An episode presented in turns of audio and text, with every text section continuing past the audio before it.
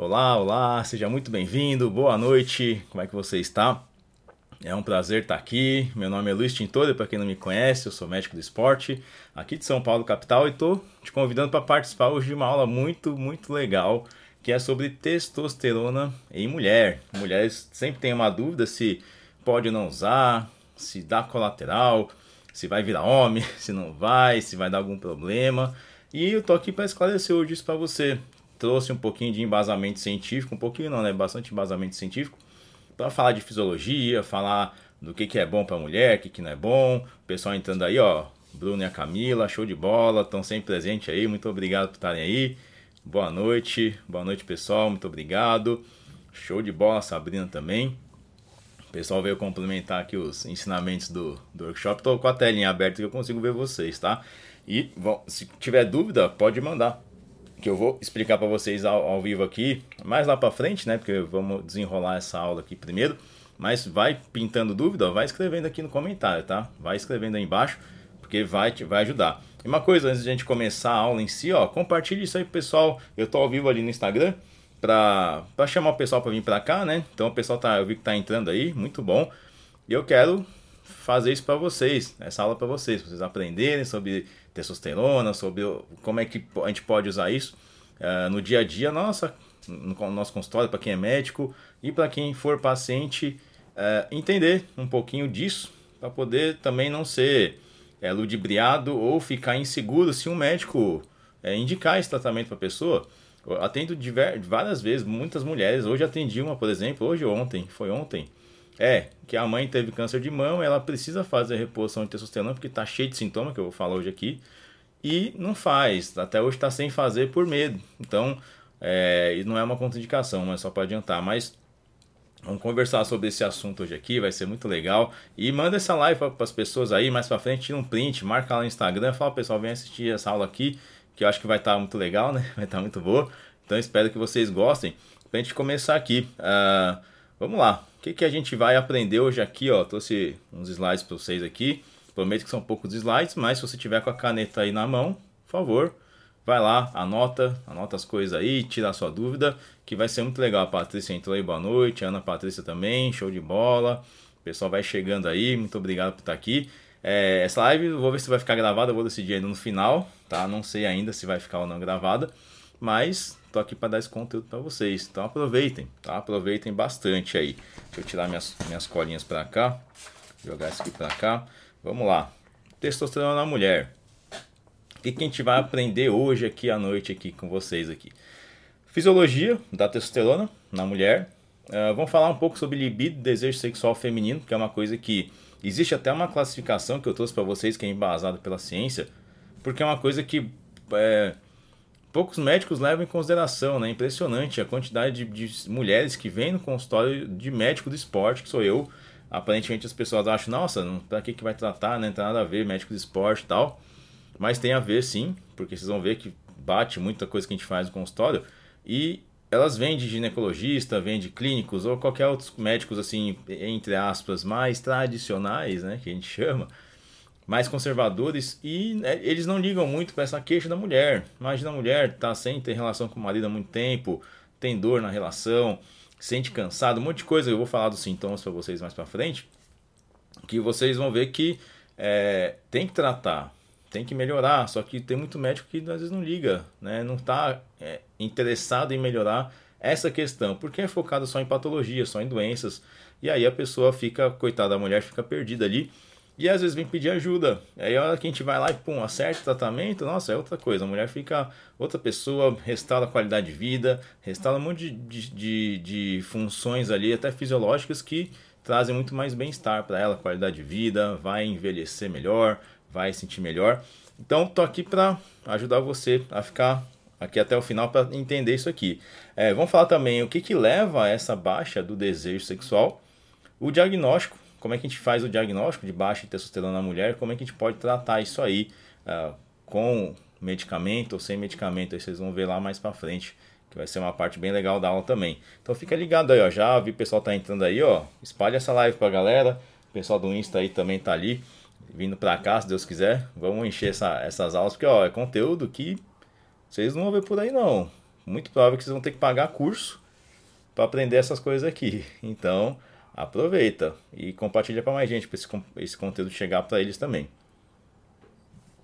Vamos lá, vamos falar um pouquinho da, da fisiologia na testosterona da mulher.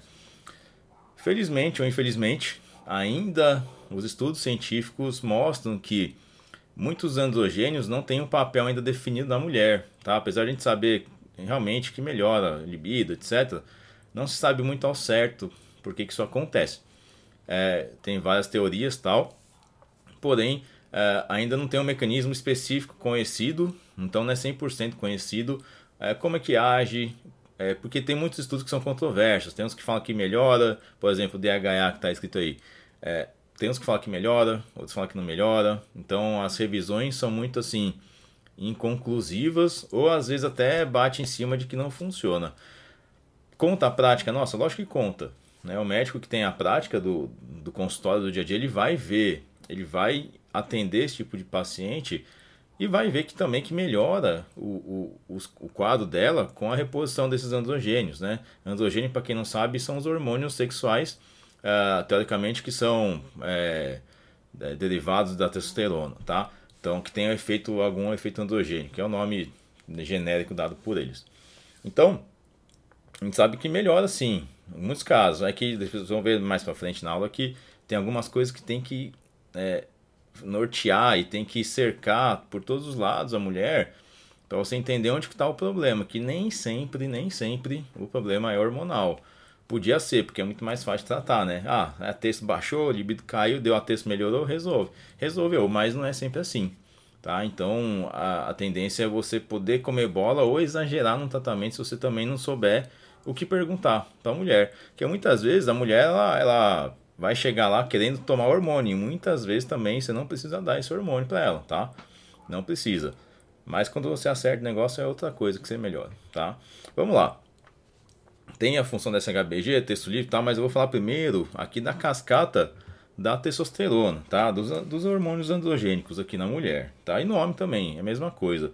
Basicamente cada um com a sua função, tá? Então vamos aqui para o iPad, vamos para nossa luzinha aqui, ó. Deixa eu ligar a caneta aqui, tá funcionando, foi. Dá, um, dá uma boa noite para vocês aqui. Isso aqui era um smile, tá? Mas era para fazer uma graça, mas vou apagar isso aqui. Vamos lá. Onde que começa toda a produção do hormônio sexual no homem, na mulher, na fisiologia desses hormônios esteroides, tá? Ele começa lá no colesterol. Colesterol, essa é a molécula base para a fabricação de todos os hormônios esteroides, que vão, um deles é a testosterona, tá? Obviamente. Então vamos lá. Esse colesterol, ele, ele vai lá na mitocôndria, vai virar um hormônio chamado pregnenolona. Pregnenolona. Esse hormônio ele é a base para começar todo o desenvolvimento. Então, ele toma dois caminhos, basicamente. Tá? O primeiro é o famoso DHA, que é a deidroepiandrosterona. Então, esse hormônio, tem, tem algumas outras, alguns outros hormônios menos importantes nessa cascata que eu não vou pôr aqui, senão não vai caber aqui na tela. Mas aqui, o, o primeiro hormônio que vem da pregnenolona é o DHA, ou também pode ser convertido em progesterona. Então, a progesterona ela vem antes na cascata aqui hormonal.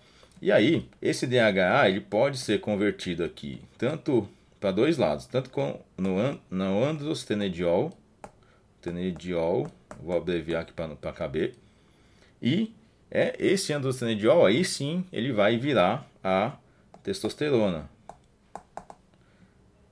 Entendeu? Certinho, tá?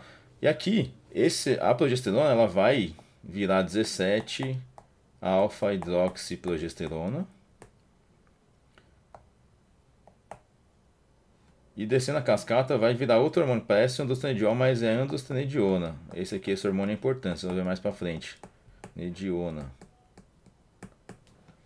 E aí sim, ele vai ser convertido no primeiro hormônio, que é a estrona, que é a estrona, E1, né? E a estrona vai ser convertida em estradiol. Tanto que a androstenediona é um marcador importante da menopausa. A mulher que está com deficiência androgênica, esse hormônio aqui, a androstenediona, ele é importante para a cascata toda ali e a função dele a gente consegue ver principalmente com quem? Com o hormônio aqui com a estrona. Se está com déficit de androstenediona, muito provável que também vai ter uma estrona baixa. Então, esse hormônio é meio chave. E aqui nesse, existe um cruzamento, tá? Nessa, nessa cascata toda que é isso aqui, ó. O DHA, ele pode ser também convertido em androstenediona. Tanto quando a gente pede os exames, que a gente vai lá, pede, que o pessoal acha que isso é um exagero, não, tem que pedir um monte de exame, é besteira. É porque o cara não sabe isso aqui, entendeu? Ele não tem essa noção dessa, dessa abordagem. Por quê? Você viu que o DHA ele pode virar androstenediona. Então, se você tem uma falha de produção aqui, no DHA, por exemplo, você não vai ter essa cascata aqui. De androstenediona não vai, provavelmente não vai fazer estradiol o suficiente. Tá? E a testosterona, como vocês sabem, ela pode ser convertida também a estradiol. Então, essa é a cascata básica de produção de hormônios sexuais na, na, no homem e na mulher. E essa conversão aqui, ó, do DHA testosterona, pode ser no tecido periférico. Deixa eu até mudar de cor aqui para vocês entenderem. Tecido periférico. Porque muito disso é fabricado tanto em adrenal, na, nos ovários e também no tecido periférico. Tá? Então essa é a cascata normal. Vamos subir um pouquinho aqui para vocês entenderem. Ó. Cerca de 25% da testosterona, tá? Da testosterona aqui, ó. 25%. Deixa eu, deixa eu fazer direitinho aqui, ó. A, a produção de testosterona. A gente tem, tem os ovários que produzem. Temos as adrenais, né? As glândulas adrenais, a glândula que fica em cima do rim ali e a conversão periférica, o tecido periférico. Como é que é essa distribuição aqui? Os ovários são responsáveis por cerca de 25% dessa produção, as adrenais também, tá? 25%. E o tecido periférico, o resto 50%. Só que na menopausa, o que, que acontece? A gente sabe que os ovários eles entram em falência né? E a produção adrenal também cai, restando muito mais a conversão periférica. Então, fazendo isso aqui, parece que é 50% né, de queda, mas a, a queda total da produção de androgênios, principalmente de testosterona e DHA, a texto mais DHA, tende a cair cerca de dois terços da produção natural de, da época de pré-menopausa. Então, a mulher, nessa fase, ela vai ter uma deficiência. E, quando que isso aqui começa? Tá? Quando que começa? Geralmente, essa, essa queda aqui vai se dar geralmente acima dos 30 anos de idade na mulher. Então, a mulher aparentemente hoje, né, jovem, já começa a ter uma queda desses hormônios nessa, nessa faixa etária. Isso a gente vê na prática do consultório, tá? A gente vê isso aqui acontecer todos os dias lá. Mulher cansada, vou falar mais para frente os sintomas, mas bate muito com isso aqui. Então a gente tem algumas deficiências hormonais, principalmente da testosterona, que bate com essa faixa etária. Então isso acontece realmente, tá? No seu consultório. Por isso que é importante você ter essa vivência né, do seu dia a dia. Vamos voltar aqui para o slide. Então, sem entender a conversão, tá? Se tiver alguma dúvida, escreve aí para mim, aí embaixo, tá? Eu vi que vocês estão assistindo aí, show de bola. É, e temos aí umas, umas coisas importantes, né? Essa conversão de DHA e o DHA sulfato, deixa eu voltar aqui para vocês aqui. O DHA, o DHA sulfato, que é o DHA sulfato é um hormônio adrenal, tá? Exclusivamente adrenal. Ele faz parte, ele e a testosterona são muito mais, é, muito mais importantes nessa conversão de DHA ou DHA sulfato para testosterona nessa cascata aqui na mulher, tá? No homem tem da produção testicular, tem muita função ali que ainda faz bastante testosterona, mas no homem não, no homem é, é na mulher não, tá? Na mulher é diferente. A gente tem um, uma importância maior dessa conversão toda aqui. E só para lembrar vocês aqui, só para esquematizar, eu falei né, do, da produção adrenal e dos ovários também. Então a gente tem, na verdade, esses dois órgãos aqui, aqui os ovários, né, o redondinho aqui, o ovário, e as adrenais, deixar em amarelo aqui. É uma glândula meio, meio assim, né, meio triangular. Não ficou muito bom essa cor não. Mas ok, vamos lá, pintar ela aqui. Então temos aqui as adrenais e os ovários. Os ovários, ele, eles fazem o que? A testosterona, a androstenediona, androstenediona e também o DHA. As adrenais fazem o DHA sulfato, a forma sulfato dele, Isso a gente pede no exame, a gente pode pedir os dois, tá? Aí você consegue ver, ah, o problema é ovariano ou é adrenal, né? A gente consegue distinguir. E também faz o androstenediol. Esse exame a gente quase não pede, né? Porque lembra na cascata ali que é na cascata que a gente a gente pode pular a, função de testosterona na mulher, a gente pode ver aqui, ó, por isso aqui. Não precisa pedir ele especificamente, tá? Então, essa é a fisiologia da testosterona na mulher, da produção, né, da cascata. E também temos aqui, agora como vocês estão vendo aqui, uma coisa muito importante, né? Que é a SHBG e a testosterona livre. Esse faz parte também do diagnóstico, tá bom? Porque, lembra, para quem fez nossos cursos sabe, né? Mas quem não fez não tem problema. A SHBG é uma proteína que tem a ligação muito forte, né? Muito forte para ligar na testosterona. Então, quanto mais SHBG a gente tem, vou mudar a cor aqui, menos testosterona livre a gente vai ter. Porque é uma proteína de ligação de carregamento muito potente ali. Ou seja, grudou na SHBG a testosterona, é, dificilmente ela vai soltar esse negócio aqui. Então a testo livre tende a cair. Mas vocês vão ver depois no diagnóstico que, que diagnosticar baixa testosterona em mulher é um pouquinho complicado, tá? Mas a gente sabe que a gente pega muitos aqui. Mulher com texto livre tipo 0,01, 0,03. Por quê? Tem baixa testosterona e alta de SHBG. Quem que faz isso aqui, né? Quem que faz essa, esse, essa interligação acontecer? É o anticoncepcional oral. É muito comum aumentar muito esse HBG e reduzir a texto livre, que faz a mulher ter alguns sintomas ali de baixa, né? De testosterona, por exemplo. Então, essa é a importância dessa HBG também. E a da texto livre. Então, se ficou claro, ok. Se não ficou, manda dúvida aí. Ó, a Cintia aí, boa noite. A Cintia que chegou aí também. Show de bola. Gostou do nosso curso aí, nossa, nossa fã. Bacana. E vamos falar um pouquinho aqui ó, do desejo sexual. Porque não adianta a gente falar toda essa fisiologia se a gente não souber muito na prática. E aí o que, que o pessoal fez? Existe uma classificação internacional que os ingleses fizeram para o desejo sexual, que é dividida basicamente em quatro tipos, né? É a, a, a desordem de transtornos sexuais, de desejos sexuais, a, aquele, aquela, aquele transtorno da vontade, né, de, de, ser, de excitação na mulher, e tem aqui o tipo, o tipo 3, né, que é o, como é que fala, o, a, a, desordem de orgasmo e outra que é a parte de dor, né, dor no, no coito, dor sem relação sexual. Então a gente vê aqui o tipo 1, como vocês veem aqui, é o desejo sexual hipoativo. Isso é muito comum, que é a deficiência ou persistente, né, é a deficiência persistente de desejo sexual, de fantasias, de pensamentos sexuais, onde a mulher tem menos, menos atividade ali. Isso leva muito sofrimento para ela, porque às vezes ela quer, tem, quer ter desejo, mas não tem. Então você vê, é o tipo 1A da classificação. A tipo B é a aversão sexual, isso aqui é mais grave, né? Que é a mulher que não tem, né? não tem vontade, de, se afasta dessa parte aí.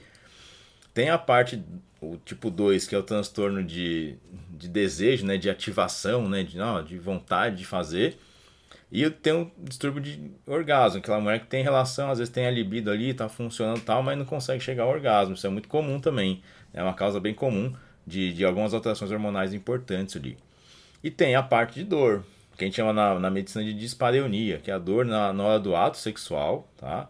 E tem outro, outra coisa que é o vaginismo. Atendi um, um, um, casal que tinha, que a mulher tinha esse problema, que era, era um problema porque o, o menino usava testosterona e ela tinha vaginismo, deu BO aqui, porque ela tinha muita dor, não conseguia ter relação sexual.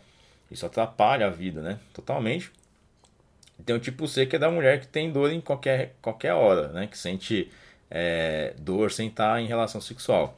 Então você vê que tudo isso aqui é ligado com a fisiologia também da mulher e classificado, porque é um negócio que é, é muito recorrente mesmo. Aqui Muitos médicos não perguntam isso aqui para os seus pacientes no consultório. E aí complica um pouquinho, porque aí você vai comer bola no diagnóstico. Então, quem acompanha a gente lá e viu, já fez estágio com a gente na clínica, ou tem uma anamnese boa, sabe que a gente pergunta disso. Às vezes parece meio chato, né? De perguntar, ainda mais a gente que é homem, é, perguntar para a mulher como é que é a libido, como é que é, como é que tá a lubrificação vaginal, tem dor na relação, tem ressecamento vaginal, tem alguma coisa ali. Aí a gente vê que é, se você não perguntar, você come bola. Porque muitas vezes a mulher só tá cansada. Mas aí se não perguntar, você vai deixar de diagnosticar um problema. Que legal, o Jorge tá aí, ó. Boa noite aí, Jorge. Show de bola. Feliz que você tá aí na live. Você é um cara que entende só de muito de desejo sexual, né? Aí eu tô. Agora eu fico pressionado por falar nisso aqui. Mas que bom, que bom que você tá aí. É, então, não coma bola, tá? Não precisa perguntar o que está escrito aqui, tá? Mas pergunta por cima, como é que tá a libido, disposição sexual, tem vontade, chega no orgasmo, tem lubrificação vaginal, não tem, tem dor na relação, porque isso é uma, é uma queixa comum. Ainda mais aqui em São Paulo, que pô, é muito estressado, né? Muito cansado. Aí a gente vê que o negócio afeta, afeta mesmo, tá? E as causas de baixa de desejo, desejo sexual na mulher? São várias, tá? São várias, tanto hormonais quanto não hormonais. Já adianto, as não hormonais são um pouco mais raras, tá? Mas você vai ver que mas elas são as mais importantes, porque é ali que você tem que acertar também no tratamento. Mas as não hormonais são mais complicadas, né? Por quê? Olha as causas que estão aí, ó. Conflito com parceiro, insônia, estimulação inadequada, disfunção erétil do parceiro, às vezes tem que tratar o homem, né? nem a mulher. Imagina que problema que é isso aqui. E diabetes e hipotiroidismo também são bem comuns, tá? Uh, conflito com parceiro é direto, vocês sabem na prática, né? Que mulher briga com homem, homem briga com mulher, mulher briga com mulher, depende do, da orientação ali que é. Mas é uma coisa que afeta. É que não pus aqui, mas sabe que o estresse também causa isso, né? O estresse causa tanto a baixa hormonal de testosterona, mas também causa baixa de libido, tá? Em homem ou mulher.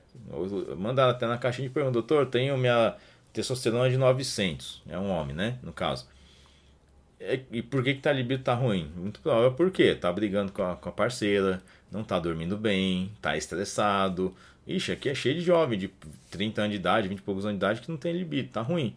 Porque aqui a pressão de trabalho, não só aqui, né? Mas onde a gente tem o consultório no Itaim, é muito puxado de, de, de meta, de projeto, então isso causa aí uma, um sacrifício ali que a pessoa às vezes reproduzir, entre aspas, fica jogada de lado, né? Fica, tipo, não é importante, né? A pessoa ter relação sexual para a parte fisiológica, assim, para a natureza, né? Não pela vontade da pessoa. A insônia é uma coisa que tem que perguntar também, então, na anamnese, na consulta, tem que perguntar como que é essa qualidade do sono, tá? Por quê? todo mundo dorme mal hoje em dia. Não conheço uma pessoa que durma bem. Sim, dificilmente eu atendo paciente, não, doutor, eu durmo 8 horas por noite, me sinto super bem, é, acordo disposto, dia rende, chega no fim de semana tô ativo. Dificilmente tem isso aqui, dificilmente, tá?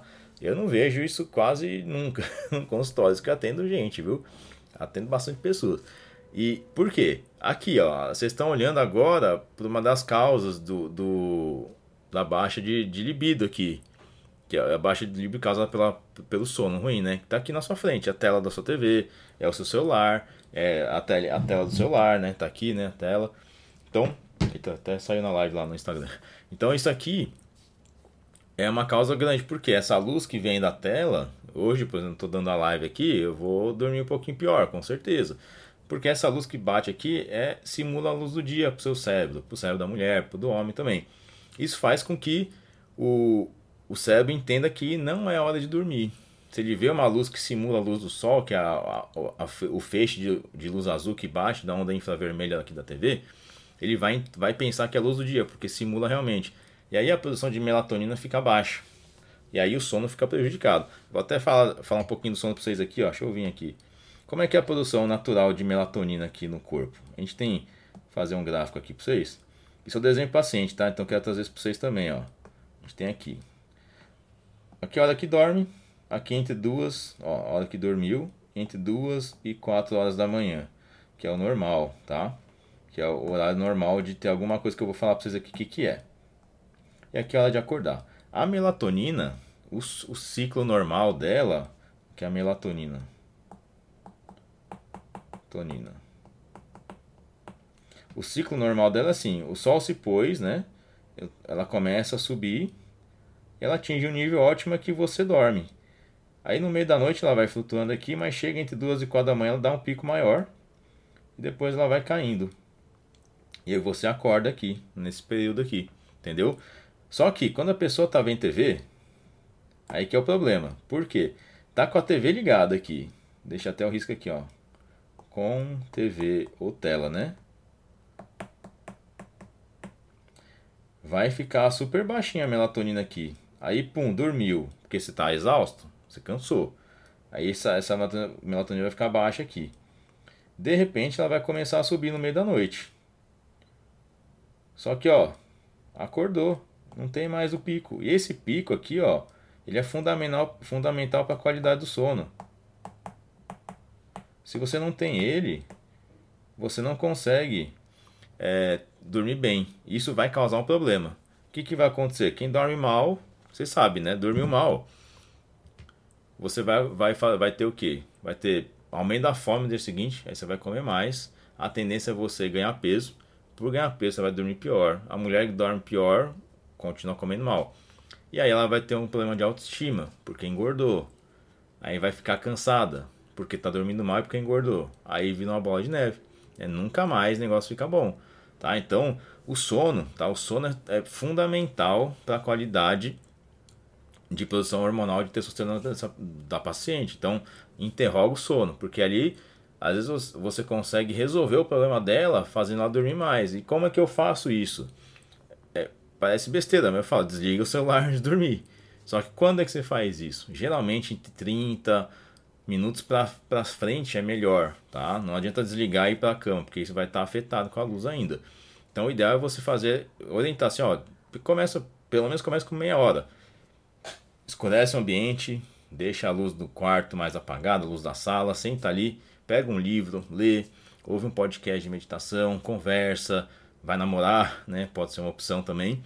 Isso vai fazer a melatonina meio que subir ali. E aí a tendência é essa mulher começar a dormir melhor, o homem também, tá certo para os dois.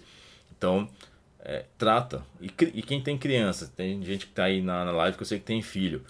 É, tem que fazer a criança também um ritual. Porque se ela ficar no, no celular, na TV ali à noite antes de dormir, ela não vai dormir bem. Vai acontecer isso que eu desenhei aqui pra vocês. E ela vai acordar à noite, vai acordar os pais e vai dar um monte de problema, tá? Vai continuar com sono ruim. Aí continuando aqui, tá? A estimulação inadequada. Com certeza, né? É, o homem chega lá já quer fazer o negócio, né? Já quer ir pro ato ali. Não tem como, tem que ter um pouco de estimulação, ou bastante, até depende da mulher as famosas preliminares para poder melhorar esse desejo, né? Sexual, melhorar a libido dela. Uh, então precisa ter essa, essas preliminares aí. A disfunção erétil no parceiro, não precisa nem falar, isso atrapalha demais, ele tem que tratar o homem, tem que investigar a causa, que deve estar também aqui, conflito com o parceiro, insônia, ou estimulação inadequada, ou uma diabetes, pode ter também uma diabetes mais avançada, um quadro de obesidade, um quadro de hipogonadismo no homem também. Então precisa tratar o parceiro também. E é igual ao DST, né? Tem que tratar o parceiro junto. A diabetes e hipotireoidismo também. Isso aqui também causa alterações ali, ganho de peso, né? Então faz, causa mais transtornos ali. E as causas hormonais? Felizmente ou infelizmente é a minoria, mas quando você acerta o tratamento, a mulher se sente melhor, fica se sentindo bem. Então é uma coisa interessante. A gente sabe que a deficiência, principalmente na mulher, de estrogênios, que acontece na menopausa, no próprio envelhecimento, é muito importante, até mais do que a deficiência de testosterona, porque é o hormônio principal circulante na mulher. Então, é, tem que investigar, não só pelo valor do exame de sangue, né? Mas até na menopausa, é claro que ela vai ter uma deficiência de estrogênio que pode ou não ser sintomática. É, mas às vezes ela tem, por exemplo, quem que causa baixa de estrogênio? É, não sei se eu vou desenhar aqui, deixa eu pensar aqui. Mas o que, que causa baixa de estrogênio na mulher? Vamos lá. Baixa de estradiol na mulher, que é o E2, né? O que, que eu vejo na prática que causa isso aqui? O primeiro de tudo em mulher jovem é a pílula. Quantas mulheres eu não atendi com estradiol zerado por causa de pílula anticoncepcional? Tá? Isso aqui é a causa principal né, da déficit de estrogênio. Outra causa é a menopausa, né? Menopausa. A pílula hoje causa muito isso aqui, por isso que causa uma dificuldade também. Por quê? O que, que o estradiol faz? É, além de tudo isso aqui, se você tem uma baixa dele, ele tem aumento da fome. Ele pode também diminuir a performance. E, a, e principalmente também a distribuição de gordura corporal. Ou seja, a mulher começa a ganhar gordura na barriga, começa a perder gordura na perna, fica aquela perninha fininha, barriga maior, assim, sabe? Fica parecendo aqui, né? Fica as perninhas aqui assim e uma barriga desse jeito assim, né? Então é os bracinhos pra cá, né? Olha que desenho bonito. Então a mulher fica com as pernas finas assim. Esse é um quadro típico do deficiente de estradiol. Quem que fica assim? A mulher na menopausa, né? Mulher na menopausa. Então isso é muito comum, tá? Muito comum. E outra causa de baixo desejo sexual hormonal na mulher, como a gente vem falando na aula toda aqui, que você viu que eu falei pouco ainda da testosterona, porque é, ainda é desconhecido o valor que serve para diagnosticar, né? Complicado. Você vê aqui, é, a baixa a testosterona, você vê que ela é medida em nanograma por decilitro. Ou seja, é uma medida muito pequena, né? nanograma. Então, já no homem, como tem mais testosterona circulante, circulante, é um pouquinho mais fácil do laboratório fazer essa medida. Na mulher, já não. Não que não vale o exame, não vale fazer, vale. Só que o, o problema é que é muito, muito pouco. Então, dá margem de interpretação em alguns estudos para falar que isso não serve como valor de referência. Mas tem esse valor, não tem jeito, tem que usar isso como referência porque faz parte da, do, do, nosso trabalho dia a dia, senão a gente não ia pedir para medir testosterona, né? Complicado. Então a gente precisa ter, ter esse norte também. Lógico, já atendi mulher com texto de 80 nanogramas e tá bem? E tá mal? Sim. Qual que é o valor, né? Que de os valores de testosterona na mulher. Texto na mulher. Geralmente entre 20 a 80 nanogramas por decilitro é o normal, tá? Só que lembra, isso não tem tanta validade porque o, a medição é muito difícil de, fa de fazer, né? Imagina texto livre, ainda que é uma, uma conta matemática, né? Nem a medição dela, é, medição no sangue é uma conta, né? Que depende de SHBG, albumina e valor de texto total. Então, esse valor é o que a gente usa de norte hoje, mas tem mulher que está aqui nos, perto dos 80 e tá mal. E tem mulher que tá aqui perto dos 20 nanogramas e tá bem.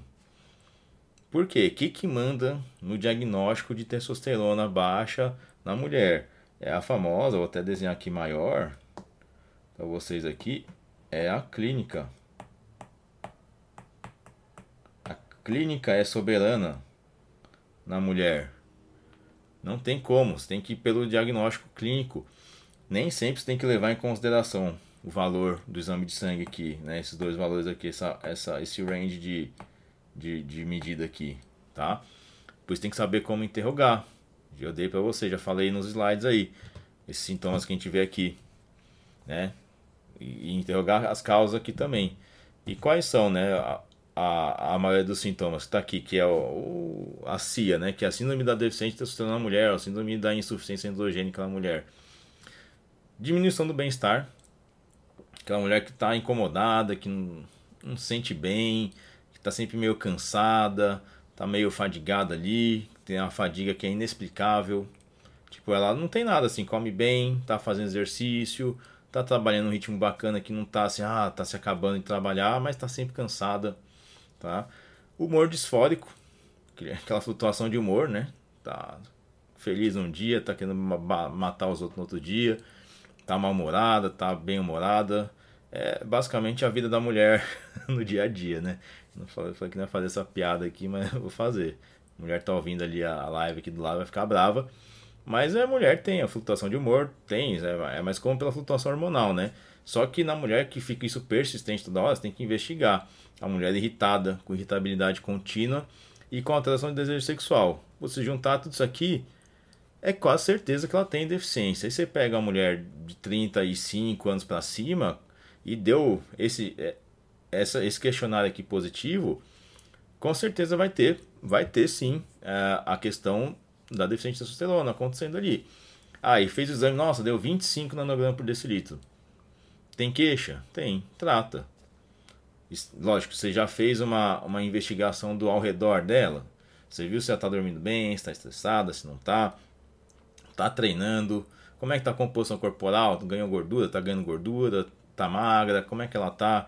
É, pergunta antecedente pessoal, como é que tá o intestino dela, se funciona bem, como é que é a alimentação dela. Beleza, tá tudo meio ruim e bateu isso aqui, trata. Trata que muito provável que você vai acertar o diagnóstico, tá? Só que lógico, tem umas coisas que tem que tem que descartar. Hoje, por exemplo, eu atendo muito, hoje estou atendendo mais mulher, muito pelo posicionamento da questão do implante hormonal que a gente faz né, no consultório. Mas elas vêm assim, tem umas queixas bem típicas, essa fadiga aí que persiste toda hora, acorda parece estar tá com pena nas costas, sabe? Acordou com piano pendurado ali, não vai, parece estar tá morrendo ali todo dia. É, aí você tem que perguntar da menstruação dela. Como é que é a sua menstruação? Sangra muito? Tem DIU? Ah, tem um DIU de cobre. Ah, todo mês, dois dias lá é aquela coisa que sai coágulo. Nossa, tá ruim. Vai investigar. Cai cabelo? Não cai. Cai. Então tá caindo, ok unha tá quebrando, tá. Aí pegou. Provavelmente essa mulher tem deficiência de ferro também. Além de uma provável deficiência de testosterona. Porque daí você vai tratar só a testa e vai esquecer de olhar uma coisa muito simples né, na mulher. E no homem também, mas na mulher principalmente, que é o exame de ferritina. Direto, toda semana eu atendo aqui. A gente reza lá na clínica para nunca acabar o noripurum né, no mercado, que vira e mexe sai de, de, de venda ali, que é o ferro na, o venoso, né? Por quê? A, a baixa ferritina é muito comum no consultório porque a mulher sangra demais. Ela é aquele copo, né, assim, que tem um... Você tem um copo aqui, aí tem um furo aqui embaixo do copo, e esse copo tem uma água, que é, vai entrando essa água aqui que é a comida, né? A alimentação, que é o ferro. Só que tá saindo toda hora por aqui um monte, né? Até fazer aqui em vermelho. Que é o que? é a menstruação, né? É uma gotinha de sangue aqui, ó. Escorrendo aqui, ó.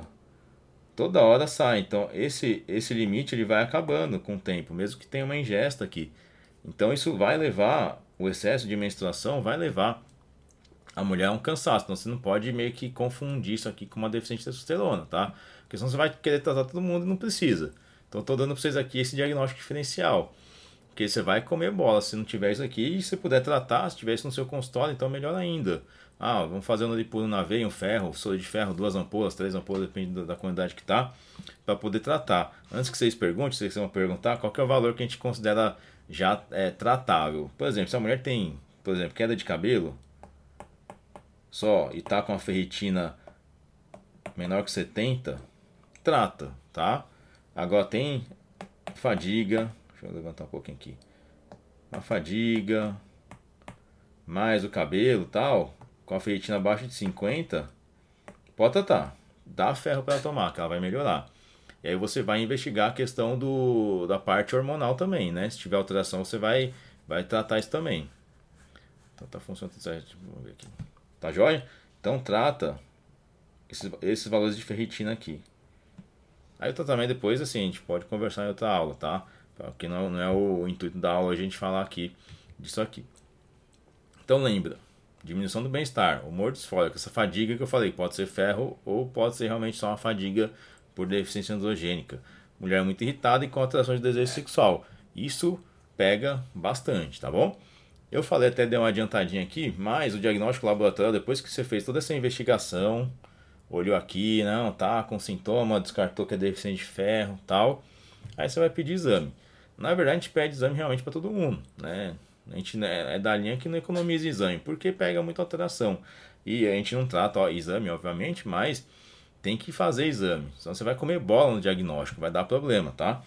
Então, é, apesar de ser controverso, a gente usa isso como guia também. Mas assim, se você dosar esses hormônios que estão aí, ó, testosterona, estradiol, cortisol, SHBG, prolactina, o sulfato de DHA e o eixo hormonal de LH-FSH, você já consegue dar um bom norte, né? Por quê? Testosterona baixa. Ok, já deu, já beleza. Só que pode ser uma, um cortisol alterado? Pode. Um excesso de cortisol por estresse, fadiga, né? Fadiga assim no dia a dia? Pode ser. Isso também reduz testosterona. Então você vai tratar o quê? Só a teste? Não, você vai tratar o estresse dela. Vai mandar essa mulher para terapia, vai mandar ela ter maneiras de melhorar o bem-estar do dia a dia dela. E SHBG, 100% importante, porque esse SHBG vai cair o valor de testosterona livre e vai causar sintoma na mulher. O que, que aumenta esse HBG hoje, principalmente? Pílula, né? Hipertiroidismo também pode aumentar. Não, hipotiroidismo, desculpa, pode aumentar. Então, Isso é muito comum. Prolactina também é outro hormônio que parece besteira, mas a gente pega umas alterações que pode ser até tumor de hipófise, né? A Cintia tá assistindo aí, ela já diagnosticou vários, lá ela falou lá no curso pra gente que já diagnosticou vários adenomas de hipófise. Eu já peguei alguns também de paciente com prolactina alta, com alteração de libido, etc. Então é uma coisa comum. E quem que tem muita prolactina alta hoje em dia? Você pode anotar que você vai atender isso aí. É o paciente estressado, né? O paciente estressado é bem típico. Chega lá com o exame, ó oh, doutor, não sei o que, tô com, tô com a libido meio ruim. Quando vai ver, prolactina lá de 25, 30. Eu falo, tá estressado? Ah, tô, tô brigando com a mulher, tô com alguns problemas em casa, na empresa, sei lá. E aí você vê que reflete na parte hormonal. A prolactina alta, o que, que ela faz? Ela costuma reduzir dopamina né, nas fendas sinápticas lá no cérebro. Isso vai levar ao quê? Principalmente uma alteração de libido, principalmente, mais dificuldade de chegar no orgasmo e homem com dificuldade de ereção, tá? É muito comum por esse déficit de dopamina aí. E então, quem tem isso aumentado tem que tratar. Nem sempre tem que dar carbegolina para baixar a prolactina, tá? Não precisa, nem sempre. Às vezes precisa porque está muito sintomático. Se não tiver muito e for só um exame alterado, é manejo comportamental do dia a dia, tá? Reduzir estresse. DHA sulfato é importante, que lembra lá na cascata que ele faz parte da produção hormonal adrenal, né, de, de testosterona. Então, se você tem uma alteração dele, quer dizer que não é que é uma fadiga adrenal, isso não existe. Mas a produção adrenal deve estar meio baixa, pode ser por envelhecimento, pode ser por estresse também, tá? O LH e FSH é muito importante que eles flutuam muito, né? Estradiol, principalmente no ciclo menstrual, o LH e FSH também. Mas se eles estão estourados é porque essa mulher está indo numa menopausa. E aí também faz parte uma deficiência androgênica na menopausa, tá bom? Só que não adianta você pedir tudo isso aqui, né? Se você não correlacionar com a clínica. Então é, tem que ver. Né? Deu um pouquinho, uma texto meio baixa, ok. Tem clínica? Tem, trata. Não tem clínica? Não trata. Tem mulher que eu não trato, tá? Não trato. Fala, vai lá emagrecer, vai treinar mais, ou vai treinar, né? Eu hoje não atendo sedentários, né? Mas se, se pisou o pé no consultório lá, vai ter que fazer exercício, de algum jeito. Vai, nem que seja começar a caminhar no quarteirão, alguma coisa vai ter que se mexer. Porque eu sei que melhora. A mulher que é sedentária, por exemplo, tem alterações de disposição importantes ali. Quando começa a treinar, a vida parece que muda, né? Vira outra pessoa também. Então correlaciona sempre com a clínica, não trata só exame de sangue.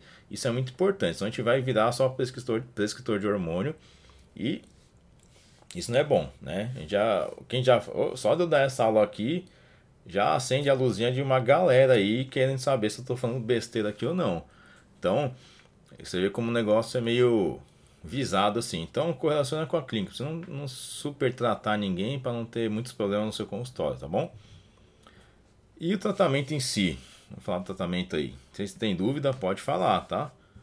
A Sabrina mandou uma aqui, eu vou responder daqui a pouco. Vamos ver aqui, show de bola. É, tratamento, principalmente mudança comportamental é fundamental, porque vocês viram que a maior parte das causas de baixa de testosterona na mulher não é hormonal. A maioria é não hormonal, é comportamental.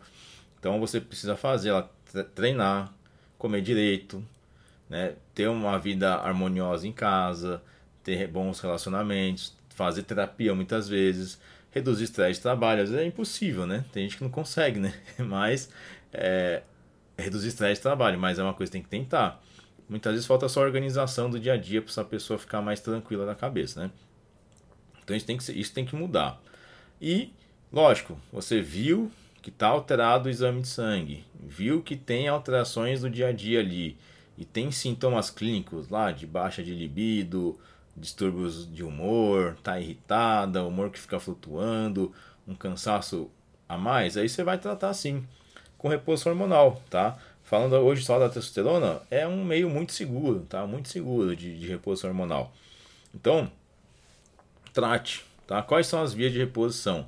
Aí Existem várias, né? Tem injeção, que não é recomendado fazer. Né? Pelo amor de Deus, não, não faça injetável de testosterona em mulher, tá? Existem algumas coisas. Deixa eu vir aqui pro, pro nosso querido iPad aqui. Tem as vias de reposição, né? Tá. Vou levantar aqui. Vias de TRH, TRT, né? Na mulher. Então a gente tem hoje o que, que é mais útil, né? Que a gente vê é o gel transdérmico, transdérmico, que é o famoso creme Pentravan, né? Que a gente manipula, Pentravan. As doses, não vou falar de dose que é para você dar, mas como é que varia de dose de forma segura, tá? Para você não, não ter problema. Tô falando isso aqui, ó, pelo amor de Deus, não é para você sair usando, tá? É uma dose, se você não for médico, tá assistindo, não tem problema. Mas não é a dose que você sair comprando aí, até porque você não consegue comprar isso aqui sem receita, tá? Geralmente entre 1 até 5 miligramas você fica numa uma dose bem segura, tá?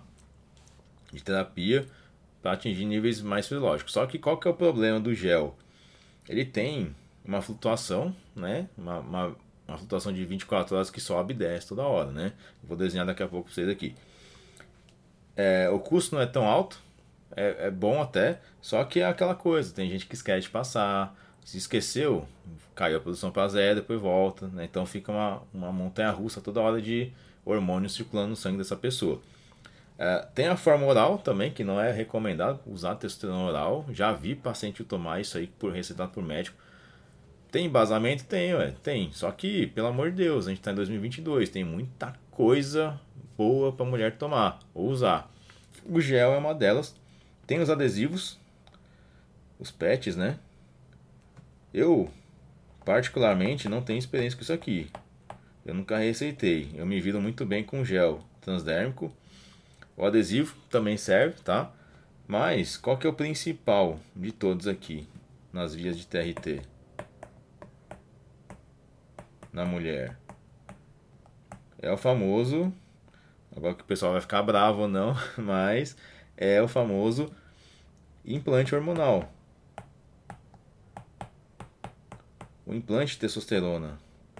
Ele é muito bom para via de reposição. Ele diz desde 1940. Então é uma coisa muito antiga, tá? Muito antiga. Não é algo novo. Então as pessoas já usam aqui muito tempo, principalmente lá nos Estados Unidos, né? Nos Estados Unidos. Então, é uma via tradicional de uso. Existe até antes das injeções de testosterona. Porque ele promove que às vezes funciona, às vezes não funciona a caneta aqui. Ele promove estabilidade, estabilidade, comodidade. E cada ordem é uma letra, né? E segurança, né? Também. Por quê? É uma dose baixa de hormônio que causa mais efeito. Então, assim, são pequenas doses com mais efeito ali direto na, na corrente sanguínea. Porque não existe flutuação hormonal. Então, o implante de testosterona ele é uma via favorável, preferida principalmente por mim, para reposição. Na mulher, o que, que acontece? Isso aqui você pode desenhar para o seu paciente também, que vai ajudar muito no, no, na questão do, da abordagem dele no consultório para ele entender. Se a gente tem aqui, por exemplo, o gel de testosterona, ele faz isso aqui, ó. Se aplica diariamente, ele fica subindo e descendo, né? Se aplica nessa subidinha aqui, ó. Ele sobe, né, aqui o gel de testosterona. E o implante, qual que é a diferença disso? O implante, ele vem aqui assim, ó, ele sobe e fica até que ele passa aqui alguns uns meses, né, cerca de seis meses, daí ele cai no sexto mês ele, ele cai. Então, o implante ele, é, ele tem essa estabilidade maior. Então, a paciente ela entende que vai ser mais cômodo usar né, só o implante. Porque é mais fácil, põe uma vez só, uma mini incisão ali que deixa esse hormônio ali circulando. E você pode fazer toda a reposição hormonal da mulher através do implante, não tem problema nenhum. Tá? Então hoje, se pensar em segurança e comodidade, é, mais, é melhor você fazer esse uso aqui, tá? Do implante hormonal. É lógico, a dosagem varia de acordo com as pessoas, tá? E aí umas particularidades, que isso que a gente fala lá no curso de implante também, eu vou falar para vocês aqui. É, o implante, ele às vezes atinge valores altos de testosterona, tá? No sangue. Alto assim para mulher, de acordo com aqueles padrão de até 80 nanogramas. Pode ser que às vezes passe esse valor. Mas existe um estudo de uma mulher, vários estudos dela, né? Se você quiser olhar, Rebeca Glasser, né, que é uma americana que só faz implante hormonal de testosterona em mulher. Só faz isso. O estudo, o estudo dá tudo isso aqui, em cima disso aqui. Ela viu que assim a, a, a, o aparecimento de colaterais nessas dosagens de implante, assim, que a testo pode bater até meio alto, assim, de 300 nanogramas por decilitro na mulher, parece muito, né? Mas não é. É muito, na verdade, mas isso não confere mais colateral. Tá? Por quê? Existe uma, uma flutuação circadiana na medida da testosterona. O implante, você vê que ele tem uma, uma ação linear, né? Ele tem essa ação linear aqui. Só que ele não fica o mesmo valor no sangue todo dia, toda hora. O que acontece? Quando tem a, a, essa flutuação circadiana, se você medir a testosterona da mulher com implante na, nas 7 da manhã, vai ser maior que as 9, que vai ser maior que as 11 da manhã. Depois vai tendo uma curva assim que vai flutuando. Então as medidas séricas são diferentes, tá? Então não se baseie muito por isso. Por isso eu, eu tinha um pouco, eu confesso, tinha um pouquinho de medo desses valores que chegavam no exame de sangue da mulher. Só que eu desbloqueei, porque depois que eu vi esses estudos, eu vi que realmente a incidência de colateral é menor e, e quase não se confere colateral com essas dosagens, né? Eu fiquei tranquilo, tá? Então, às vezes, nem exame a gente pede muito, porque eu sei que vai bater alto, então muitas vezes a gente vai pela clínica. Pô, pois implante melhorou? Beleza, segue o jogo, tá? Então, é, o diagnóstico é importante principalmente acertar a mão no tratamento tá? Vocês viram que podendo usar aqui o implante ou o gel transdérmico, você está bem assistido, tá bom? Então não vai restar muita dúvida no tratamento aqui, tá joia? Vê se vocês têm dúvida aí, pergunta, tá? Pergunta aí se tiver dúvida, me fala, porque a gente vai só revisar aqui o que a gente viu, né, hoje na aula. A gente viu que a gente tem que saber o diagnóstico, né, tem que acertar nas perguntas que a gente faz para paciente, tem que entender da fisiologia hormonal também para você não, não comer bola né, no que está acontecendo ali com a mulher. Senão vai, você vai ter problema. Se deixar passar umas perguntas batidas aí, você pode ter alguns, alguns BOzinhos ali. Tá? E acertar a mão no tratamento, isso é o principal, tanto na parte comportamental, não hormonal, quanto na parte hormonal, tá? Uh, tem dúvida, pessoal? Fala aí que eu vou responder aqui, ó. Vamos ver quem que perguntou. Ó, a Sabrina perguntou: possíveis causas de SHBG baixa e texto livre baixa. Então, Sabrina, principalmente é, SHBG baixa é muito comum em casos que você vai ver no dia a dia, né? Deixa eu até voltar aqui pro, pro nosso iPad aqui, ó. Baixa SHBG hoje. O que que é? Nossa, ficou feio aqui. Deixa eu apagar isso aqui tudo. A baixa de SHBG hoje, o que, que é? Principalmente excesso de insulina. E quem que tem isso aqui? É obeso, né? Obesidade. E a obesidade, ela vai também levar ao quadro de SHBG reduzida e também um quadro de baixa de testosterona, tanto a total quanto a livre. A não ser que essa obesa, essa mulher mais obesa, tenha SOP, né, ovário policístico. Aí sim, né? Aí você pode ter o contrário. Mas, no geral, você vai pegar isso aqui. A, a, o excesso de insulina circulante por causa da dieta né, hipercalórica, né, cheia de besteira ali todo dia, faz com que o fígado produza menos SHBG. E aí você vai ter alterações dessa aqui. Lógico, pode ter alterações de tireoide, pode estar usando remédio, que agora de cabeça eu não lembro as causas certinho, todas, porque tem uma tabela que a gente dá no curso lá de implante que eu não consigo decorar até hoje, né? Eu vou lendo lá na hora. Mas é uma. Tem várias causas, depois eu posso mandar pra você, tá? Me cobra lá que eu te mando, beleza? Tranquilo. Ó, o Rodrigo, ó, Rodrigo, show de bola. Amanhã eu tô lá no consultório, hein? Eu tratar esse cotovelo aqui.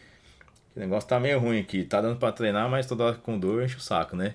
Ó, o Rodrigo perguntou aqui, ó. Valeu, valeu aí pela, pelo elogio. É, quanto que a mulher produz de testosterona por dia? Show de bola.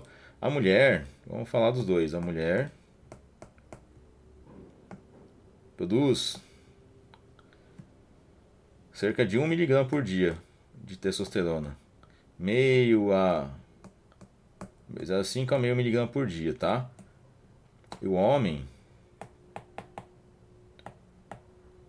vai fazer cerca de 7 a 10 miligramas de testosterona por dia. Então você vê que é basicamente 7 vezes mais, né? Por isso que você tem que acertar a mão na reposição hormonal. Por exemplo, um creme Pentravan, né? Vamos lá no creme na mulher. Deixa eu mudar a cor aqui, ó. O creme de testosterona. A tendência é ele absorver cerca de uns 20%. Fala que é mais, mas é, é menos, né? Então, se você der 5mg de testosterona para a mulher, que já é uma dose já intermediária, pode ser que vai absorver só 1mg né, de testosterona. Aí você acerta a dose. Mas você vê que é no range mais alto aqui de 1mg, né? Então, muito por aí. O implante, tem implante que libera.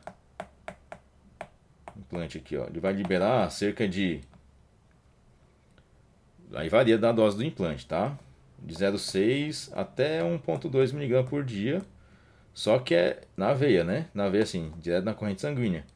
Então é a dose muito mais fisiológica. Só que aqui no creme, o problema é que depende de várias coisas, né? Oleosidade da pele, pelo, é, outras alterações. Então tem que ficar esperto em relação a isso aqui, tá joia? Fora isso, é, é tranquilo de tratar, você não erra muito a mão não, mas só tomar cuidado aqui, ó. A Camila perguntando aqui, tá no Instagram, no YouTube do Bruno, né, no esposo. Uh, pensando em estética ali no seu livro, que a potência anabólica da oxandrolona é acima de 300 e da testosterona é 100. Qual a vantagem de colocar a testosterona para ganhos estéticos? Então, para a mulher não vejo muita vantagem, né? Porque você vê que a oxa ela tem o poder anabólico de 300, só que a parte androgênica é bem menor que da testosterona, cerca de 30, né? 30 e pouquinho. Então, na mulher é vantagem você ter muito mais efeitos é, anabólicos do que androgênicos, para não masculinizar. Por isso que se a gente exagerar na dose da testosterona para fim estético, vai masculinizar a mulher. Vai masculinizar, não tem como não acontecer. Ela vai sim é, virar, tem chance da mulher, quando usa testosterona, masculinizar bastante, crescer barba, crescer o clitóris, mudar a feição do rosto, tem entradas no cabelo, mudar a voz. Então, toma cuidado, tá? É muito mais é, é muito mais seguro, por assim dizer, a mulher uh, usar outros hormônios para esse fim estético, tá? Do que a testosterona. Pois toma cuidado, tá? Cuidado. Aqui, ó, o Rodrigo perguntou aqui, ó, qual o principal colateral que você vê nas pacientes implantadas? E se você usa algum dado objetivo de percentual de gordura limite para implantar? Então, o principal colateral é realmente o colateral androgênico. O que é mais comum mesmo é um pouco de acne. Na, eu nunca tive caso de que estourou a cara, igual a gente vê na TV, porque a dose que a gente usa são doses prudentes, tá? Uh, mas é um pouco mais. É acne e oleosidade de pele. Tá? Raramente ocorre hipertrofia de clitóris e alteração da voz. De cada 100 pacientes, assim, acho que umas duas, três no máximo reclamam assim que a voz ficou um pouco rouca, mas tudo isso é controlável. Quando você vê que isso vai acontecer, aí você tem que manejar e segurar a mão ali, tá? Então toma um pouco de cuidado com isso. E o percentual de gordura que a gente usa já foi mais baixo. Hoje eu consigo fazer um percentual um pouco mais alto, por quê? A gente tem Nutri no consultório, tem, tem um manejo bom do, do da medicação para emagrecer junto com o implante que dá certo também. Então vai, um percentual acima de abaixo de 30% dá para fazer. Depende do implante para colocar. Se está muito deficiente de hormônio, tá com muitos sintomas, você implanta mesmo assim, porque tem que tratar ela. Só que fala, ó, vai ter que emagrecer, tem que emagrecer. Se não emagrecer, não vai dar certo, não. Você vai sofrer, é, vai ganhar peso, vai ter alguns problemas ali. Então toma cuidado com isso, tá bom? Mas basicamente é essa indicação, tá bom? Então, pessoal, show de bola. Acho que foi isso aí, hein? Gostei da aula de hoje, vocês foram bem participativos, né? vi que não teve mais pergunta. Tranquilo, se coisa tem um delayzinho aqui, se, se, não, se eu não responder para vocês, ó, me chamam lá no, no Instagram lá que eu respondo, tá bom? Ah lá, ah, a Sabina perguntou aqui antes de finalizar aqui, ó, familiar de câncer na família, contraindica testosterona? Não, não contraindica, tá? Não pode fazer. Igual eu falei, né? eu falei lá no começo da aula, não contraindica o uso de testosterona não, fica tranquilo, isso aqui não, não vai atrapalhar. Tá joia? Isso aí pessoal, muito obrigado pela participação de vocês. Semana que vem tem mais, só vou pensar no, no tema que eu vou falar, que ainda não está em mente, mas se quiser me ajudar, manda para mim também que eu vou fazer com vocês, tá joia? Muito obrigado aí. Vejo vocês na próxima semana. Um abraço, ó. Ah, uma coisa antes de terminar, quem está assistindo aí, ó, Liberdade Médica vem aí, hein? Liberdade Médica vem aí para revolucionar o mercado de gestão e marketing médica. Vai ajudar vocês demais aí, vai ajudar muito vocês a prosperarem no consultório. Ó, então fica ligado que vai ser muito conteúdo aí esses dias aí sobre gestão e marketing lá no Instagram Liberdade, aqui, aqui comigo aqui com o Lázaro também, ó. Então, espero vocês lá. Beleza? Um abraço aí e até a próxima.